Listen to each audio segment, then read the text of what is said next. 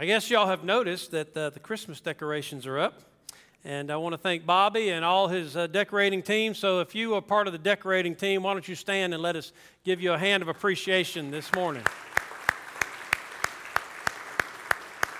They're probably too embarrassed, but it means a lot to all of us to, uh, that y'all put in that effort to make our sanctuary look so nice at Christmas time and so festive as we celebrate what the Lord God has done for us in sending His Son, Jesus Christ.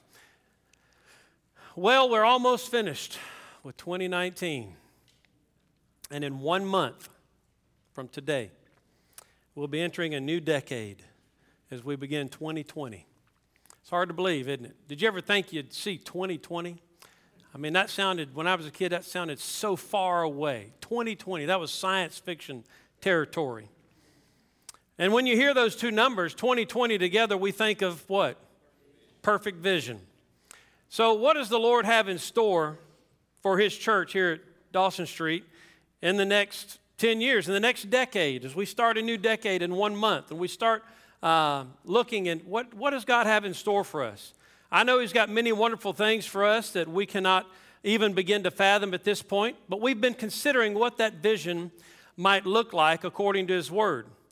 And many people, when we talk about vision, people think about, um, you know, organization or things that we're going to do and certain strategies and so forth, but that's not where we're beginning. In fact, it was about four months ago that we started this series, maybe a little bit longer, and we uh, started with what the Lord wants us to be, not what the Lord wants us to do. Because before we can do, we need to be. We need to be the kind of people that God wants us to be. Because being always precedes doing. So, what does the Lord Jesus want us to be? Well, He desires us to be a people devoted to Him with all of our hearts. With all of our heart. That's the theme that we've been looking at for the last four or five months. And you know, there's no limit to what God can do to a people who's yielded to Him with all of their heart. Now, today, I want to introduce the fourth step or the fourth uh, part of this series. We've looked at loving the Lord. The greatest commandment in all the scriptures is to love the Lord your God with all your heart. Then we looked at seeking the Lord with all your heart. And then we just concluded serve the Lord with all your heart.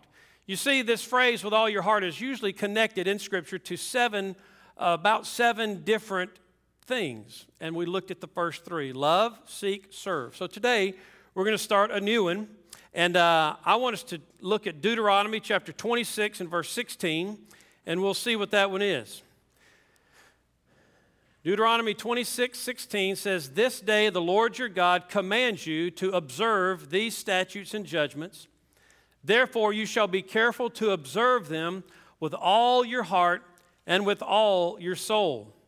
And then in chapter 30 and verse 2, he says, And you return to the Lord your God and obey his voice, according to all that I command you today, you and your children, with all your heart and with all your soul. So today we're going to talk about, and in the next month, in this month of December, we're going to talk about obeying the Lord with all of our heart. That's our goal. We want to obey the Lord with all of our heart. God wanted to put as Second Chronicles 30, verse 12 says, what God wants to do is put in us a singleness of heart to obey. And that's part of the problem. We don't have a singleness of heart. We have a, a, uh, a multi directional heart. Our heart goes here today and here tomorrow and there the next day, and it's all over the place. God wants to unite our heart. He wants to give us a single heart directed only to Him. Now, there might be some that would say, you know, uh, this obeying the Lord with all your heart, you just read out of the Old Testament. Obedience is not a New Testament principle. Isn't God a God of grace and mercy and forgiveness in the New Testament? Isn't, doesn't He just kind of make allowances for us to disobey or when we disobey? Well, the truth is, yes, He does give us grace and mercy when we disobey, but He makes no allowance for our disobedience. In other words, He doesn't give us permission to disobey. In fact, the moment you become a Christian, Jesus gave us the Great Commission, the church of Jesus Christ. Here's what we're to do go and make disciples of all nations, baptize them in the name of the Father, the Son, and the Holy Spirit, and teach them to teach them to obey, observe all things that I have commanded you. The very first thing a believer is to be engaged in is learning how to obey what the Lord Jesus has taught us. In fact, the Bible tells us in 1 Peter chapter 1 verse 22 that obedience is part of our purification process. God has cleansed us from our sin. But our obedience, here's what it says You have purified your souls in obeying the truth. You see, it's not, okay, well, I walk down the aisle, I give my life to Christ, I get baptized, and bam, I'm automatically perfect. Well, we know that's not the case. If you've been saved, you know that's not the case. You know that, that obedience is still a necessary part of your salvation. It's not that you obey more, you're saved more, you obey less, you're saved less. It means that you're becoming more like Jesus Christ through your obedience. Well, what does it mean to obey? I mean, that's pretty simple, pretty straightforward, but here's a dictionary definition to comply with or follow the commands or wishes or instructions of someone else, to submit or to conform to someone else or some guiding principle. That's what we're called to do to Jesus Christ, to the Lord God Almighty, to follow his commands. You see, what is a Christian? What is a believer? You remember I told you a few months, well, actually earlier this year, that God, the, the, New Testament only uses the term Christians, Christian three times, and it's never used by God to refer to his people. Not that it's a bad term, but there's some other terms that more are more descriptive of what we ought to be. And that one of them is follower of Christ. You see, a person can say, I'm a Christian, but they're not following Jesus Christ. Are they truly a Christian? No, but they can say they are. A person can say, I'm saved, or I go to church, but they're not really following Jesus Christ in their lifestyle. And so, obedience, think of the term follow, submitting to. So, this is something that God wants us to do with all of our heart. Obey with all of our heart. What are some things that we tend to obey or follow? I'm going to give you several things as we introduce this series. Here's some things we tend to obey and follow without even thinking about it. First of all, our natural inclinations just what seems right to you. We tend to obey that just without even thinking about it. You know, you wake up, my natural inclination is, I want a cup of coffee. So what do I do, go do? I go make me a cup of coffee. That's my natural inclination. Okay? We obey those impulses that we have. In fact, it's not just those natural desires, it's, it's just what comes natural to our thinking. The Bible says there is a way that seems right unto man, but the end thereof are the ways of death. You know, your natural inclinations can lead you far further from God than, rather than closer to God. In fact, that's mostly true. Your natural response to any given situation is probably not the, not the right one because it will lead you away from God. Another thing we tend to obey and follow is our feelings and our emotions at the time. How many of you have ever heard this phrase, just follow your heart? Yeah, Hallmark, the heart of Christmas. They need some new storylines, but they're good movies. But follow your heart. Is that good advice? But you've given it and you've received it, and you've probably, we've all done it. Follow your heart. The Bible says in Jeremiah 17 9, the heart is deceitful and desperately wicked above all else. Don't trust your heart. Your heart will deceive you. Your emotions, your feelings at any given time will deceive you. Don't follow your heart. Who should you follow? God. How do you know what God wants in any given situation? Yeah, it's right here. Here's the instruction manual right here. How about another thing we tend to follow and obey? Our fleshly desires.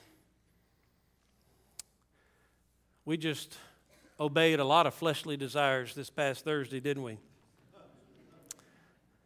I want a little bit of that and a lot of this, a little bit of that and a lot of that.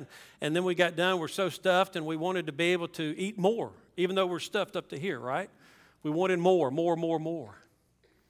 Our fleshly desires, if it looks good, eat it or do it. If it tastes good, eat it. If it feels good, do it. Our fleshly desires, our fleshly impulses, we give into those things just naturally without even thinking about them. Another thing that we tend to follow and obey is our peers. And listen, old folks, median age folks, it ain't just the young people that succumb to peer pressure. I see it at all age levels. People succumbing to societal norms. We do it this way because that's the way it's always been done. That's the way everybody else is doing it. And it works for them, surely it will work for us. Right? It can't be wrong if people are succeeding at doing it. Societal norms, peer pressure, everybody's doing it. Israel wanted a king. Why did Israel want a king? Do you remember? Because everybody else had a king. Why do you want what you want? Is it because everybody else has one? Why do you want to do what you want to do? Because everybody else is doing it? We tend to obey those things. Another thing we tend to obey is what we can see, touch, and accomplish with relative ease. We shy away from considering the difficult or the impossible. We, we tend to uh, obey or follow that which we can accomplish in our own abilities in our own strength. Oh, yeah, God must be calling me to that because that's pretty easy. But when we look at something that God might be calling us to that requires a whole lot of faith and stepping out in faith, and, and you can't see the end result and you're not sure if you can really do it, hmm, well, God must not be in that. Or you take that step of faith and then it gets really difficult, it gets really challenging, and you go, well, God must be telling me this, I made the wrong choice. It's time to go back to that safe, comfortable zone over here. Another thing that we tend to follow and obey is whatever makes sense, whatever's logical and explainable and certain. If it makes sense, it's got to be something we can, I should do. If, it, if it's logical, if it's certain, if I know the outcome is going to be certain, then that's something I can obey, I can follow. So you see that these are, these are six or seven ways or six or seven things that we just tend to obey and follow. We don't even think about it. So in this series of messages, I want us to I want to challenge us, that's me too, because I'm as human as you are. Do you know that? I'm as human as you are. I'm as easily tempted and to do those things as you are. So I want to challenge us to stop and think about what does it mean to obey the Lord with all of our heart. And one of the things is it means just to stop and consider what we're doing, why we're doing it, where we're going, who's leading us to do this. Did this come from God? Is it something that would bring glory to Him? All of those things that we push off to the side because we just are following our own life. We don't stop and think, Am I obeying the Lord? You know, the Bible says in 1 Samuel chapter 15, verse 23, this is how serious disobedience is. And by the way, you can be disobedient and not be aware of it. And you can, that's another thing I want to challenge us in, is help us to see our disobedience. And just because you don't see it doesn't mean it's disobedience. Just because you don't know it doesn't mean it's not sin it, or that it doesn't please God we ought to be asking the Holy Spirit, Holy Spirit, reveal to me the ways in which I'm disobedient. I want to know how I'm grieving you. I want to, to, to experience the, the fullness of your presence and your power in my life. I don't want to grieve you with my sin and disobedience. Show me those ways. So we ought to be praying that. But disobedience is a very serious issue. Look at 1 Samuel 15, verse 23. This is after Saul, the king, which they Israel asked for because everybody else got one and they wanted one. And so God gave them one, but God disciplined them in it. And then, of course, Saul disobeyed God. God told Saul exactly what to do to the Amalekites. Saul disobeyed.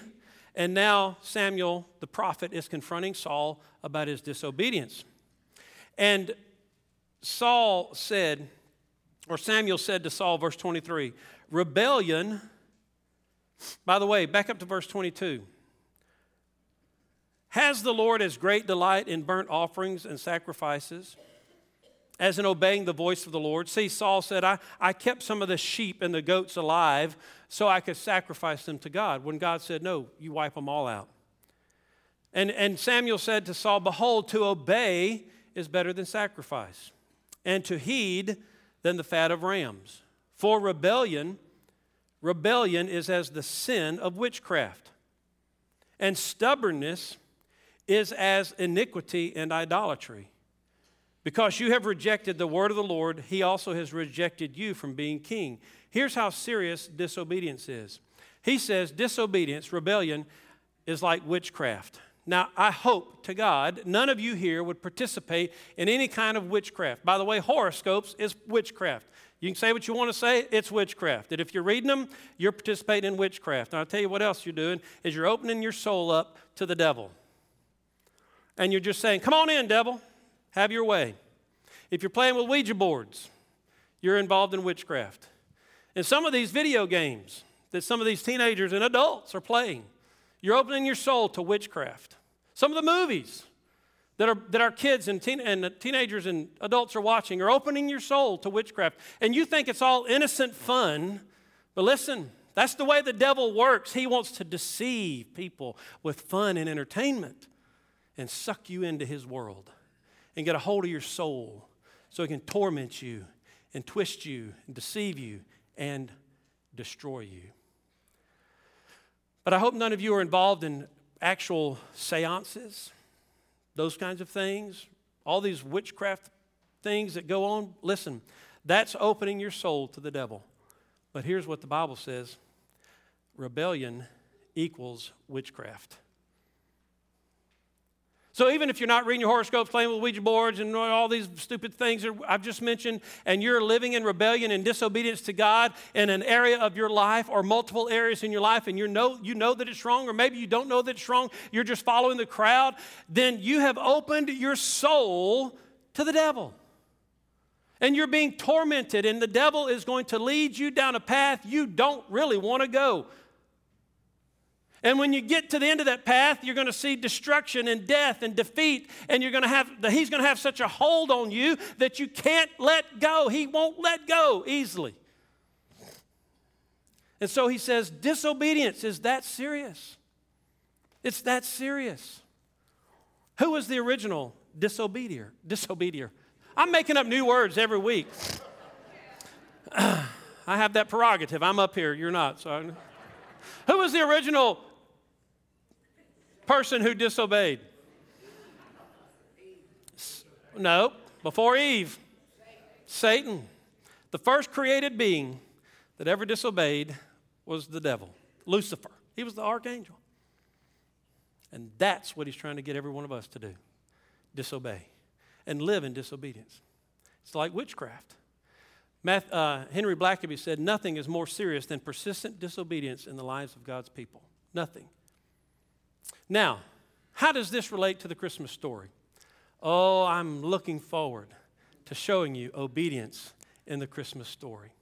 Turn with me to Luke chapter 1. It's all through the Christmas story. And I'm going to give you three ways in the life of Mary how she obeyed the Lord. Let's pick up in the Christmas story, Luke chapter 1. Let's begin in verse 26. Now, in the sixth month, the angel Gabriel was sent by God to a city of Galilee named Nazareth, to a virgin betrothed to a man whose name was Joseph, of the house of David. The virgin's name was Mary. And having come in, the angel said to her, Rejoice, highly favored one, the Lord is with you. Blessed are you among women. But when she saw him, she was troubled at his saying and considered what manner of greeting this was. Then the angel said to her, Do not be afraid, Mary, for you have found favor with God. And behold, you will conceive in your womb and bring forth a son, and shall call his name Jesus. He will be great and will be called the Son of the Highest. And the Lord God will give him the throne of his father David. And he will reign over the house of Jacob forever, and of his kingdom there will be no end. Then Mary said to the angel, How can this be, since I do not know a man? And the angel answered and said to her, The Holy Spirit will come upon you, and the power of the highest will overshadow you. Therefore, also, that Holy One who is to be born will be called the Son of God. Now, indeed, Elizabeth, your relative, has also conceived a son in her old age, and this is now the sixth month for her who is called barren. For with God, nothing will be impossible. Then Mary said, Behold, the maidservant of the Lord. Let it be to me according to your word. And the angel departed from her. I want to show you three things about Mary and how she obeyed the Lord. You know who Mary is. Mary was a young teenage girl. Look at some of these teenage girls over here. They could easily have been the ones chosen. But it was Mary, over 2,000 years ago, a young teenage girl who was betrothed to a man named Joseph. This girl was highly favored by God. She had not ever been uh, immoral in her life whatsoever.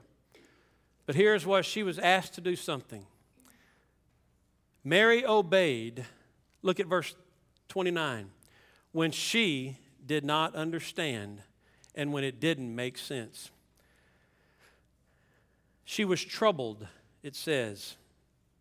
Have you ever felt like God was asking you to do something that troubled you, that disturbed you? She was troubled. It didn't make sense, it didn't compute logically. Verse 34 and 35, she even asked the question, How can this be?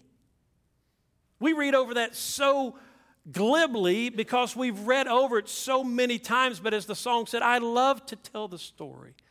Every year, I love to tell the Christmas story because I know it's true and I find new things from it every year. We read over that. But Mary said, How can this be? Think about it. An angel shows up to your house one day. You're minding your own business and says, Hey, sweetheart, you're going to have a baby and you know you've never been with a man. And what's your first question? Just as Mary's was. She was troubled. How can this be? This doesn't make sense. It's illogical. But she obeyed when it didn't make sense. Even though it troubled her soul and her spirit, she heard from God and she obeyed. Second thing, she obeyed when her reputation was on the line. Lord, I'll do that, but I just don't want people to think this and that about me. Mary's reputation was on the line. Oh, yeah, right. yeah, you're a virgin. How, how'd you get that big belly? Well, the Holy Spirit, oh, yeah, right. The Holy Spirit did that. Nobody's ever heard that. Who ever heard? That doesn't happen to people. We know what you've been doing. You've been immoral. What was the law? She would be stoned. So she was also obeying at the risk of her life as well as her reputation. How many of us would step out and say, It doesn't matter what people think of me, I'm going to do what God told me to do? Doesn't matter what my friends or my, my associates or my coworkers think of me, I am going to obey the Lord despite how popular I am or unpopular it makes me. I'm willing to risk my life and reputation to follow the Lord Jesus Christ because He risked His life, died for me. I ought to be willing to at least die to my reputation for Him. Mary did. It ruined her life, in a manner of speaking. You see, we look at it from our side. And when we look at it from our side, it made her life, right? But you look at it from the worldly side, it ruined her life. It ruined her reputation. There were people who would never trust her again. There were friends who, would have, who, who probably abandoned her. There were friends of her parents who probably withdrew from their acquaintance because this family had this shadow of adultery hanging over them. And they wanted to be pure and clean so they could worship in the temple and go to the synagogue. They didn't, they didn't want anything to do with that family and that, and that girl. But she obeyed. Thirdly, Mary obeyed when it seemed impossible. Verse 36, God told Mary about another impossible situation. Elizabeth, your relative, your cousin, has conceived a son in her old age. Well, that's impossible. Women don't are not able to conceive past a certain age, but Elizabeth did. Just in case, Mary, you doubt the fact that I can cause you to conceive without having a man, I want you to know that Elizabeth, who's past the ability physically, biologically to conceive children, has conceived because I spoke it into being. And then he says, For nothing shall be impossible with God. So, Mary, I'm, what I'm asking you to do and what I'm, I'm giving you is something that's impossible. She had to obey when it seemed impossible. And I wonder if that's how we approach things, as we spoke of in the introduction. We only attempt things that we think are possible. Listen, God doesn't call His church to attempt things they can uh, accomplish. Do you know that? If we think we can do it, it's probably our good, our good idea. But if it's something that we're not sure we can accomplish, it's not, we're not sure it's, it, it's, it's even possible, that's a good hint. It could be from God. Because you read the Bible. How many times did God ask men to do the possible? not very many. But how many times did He ask them to do the impossible? But yet, churches today and Christians today, they're looking for the possible. They're looking to accomplish what everybody else is doing. If everybody else is doing it, surely we can accomplish it. We don't even consider the impossible, the improbable. But obeying God sometimes means we've got to take a step of faith and do what to us seems, first of all, illogical and impossible. Are you willing to do that? And if you say no, then you're being un- unbiblical because all throughout Scripture, that's what God asks his people to do the illogical, the impossible, and put their reputation on the line for him. Obeying God with all of our hearts, that's what it looks like. And we see it in the life of a little virgin girl named Mary. He could have chosen one of the greatest people of all time to demonstrate that. But he chose a meek, humble, little teenage girl to teach us one of the greatest lessons on obedience. How did Mary express her obedience to God? Look at verse 38.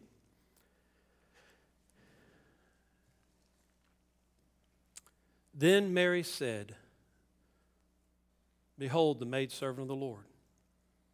Let it be to me according to your word. You know what Mary is saying there? I don't understand it. I'm risking everything. I don't know how it's going to happen, but here I am. I'm yours. You got me. I'm your servant. What's a servant supposed to do? What does a servant do? Obey the master. She said, I'm the maidservant. I'll obey you. Let it be to me as you've said. What's she doing? She's surrendering to the will of God, laying down all of these things her, her thoughts, her emotions, her reputation, her feelings, all of that. She's just laying it down on the altar. Lord, here I am. That's what God's waiting on from us. That's what He's waiting on from you. If you want God to do a great work in your life, it won't happen apart from that kind of obedience. That's where God can work. Would you bow with me this morning?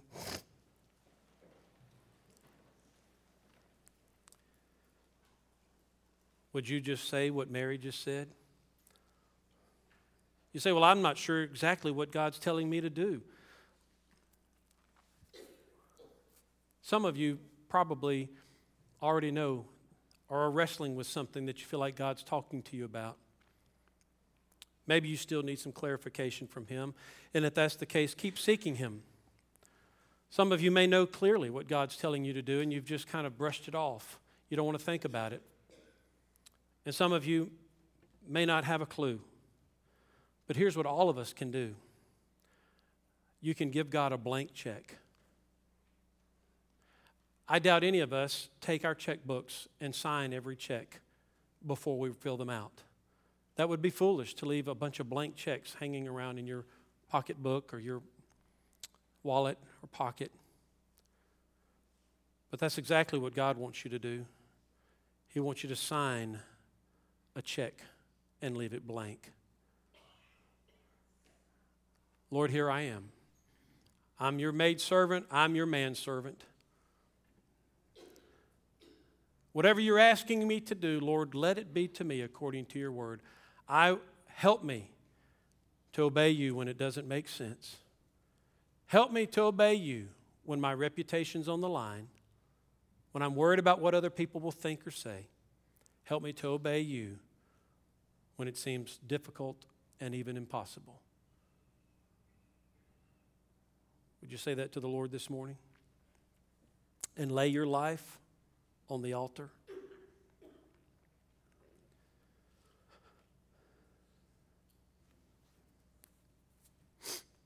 Lord, you hear our hearts. You see our hearts. You know us inside and out. And Lord, you know we struggle with obedience. You know we tend to follow our own way. But Lord, it's, it's not fulfilling. Very little joy or contentment, peace involved in our doing things our own way. Lord, help us to surrender as Mary surrendered. Help us to say what Mary said Lord, here I am. Do with me as you see fit. Help us to give you that kind of heart and life. Because, Lord, you said, if you love me, you will keep my commandments. Lord, we're, our obedience is proof of whether or not we love you.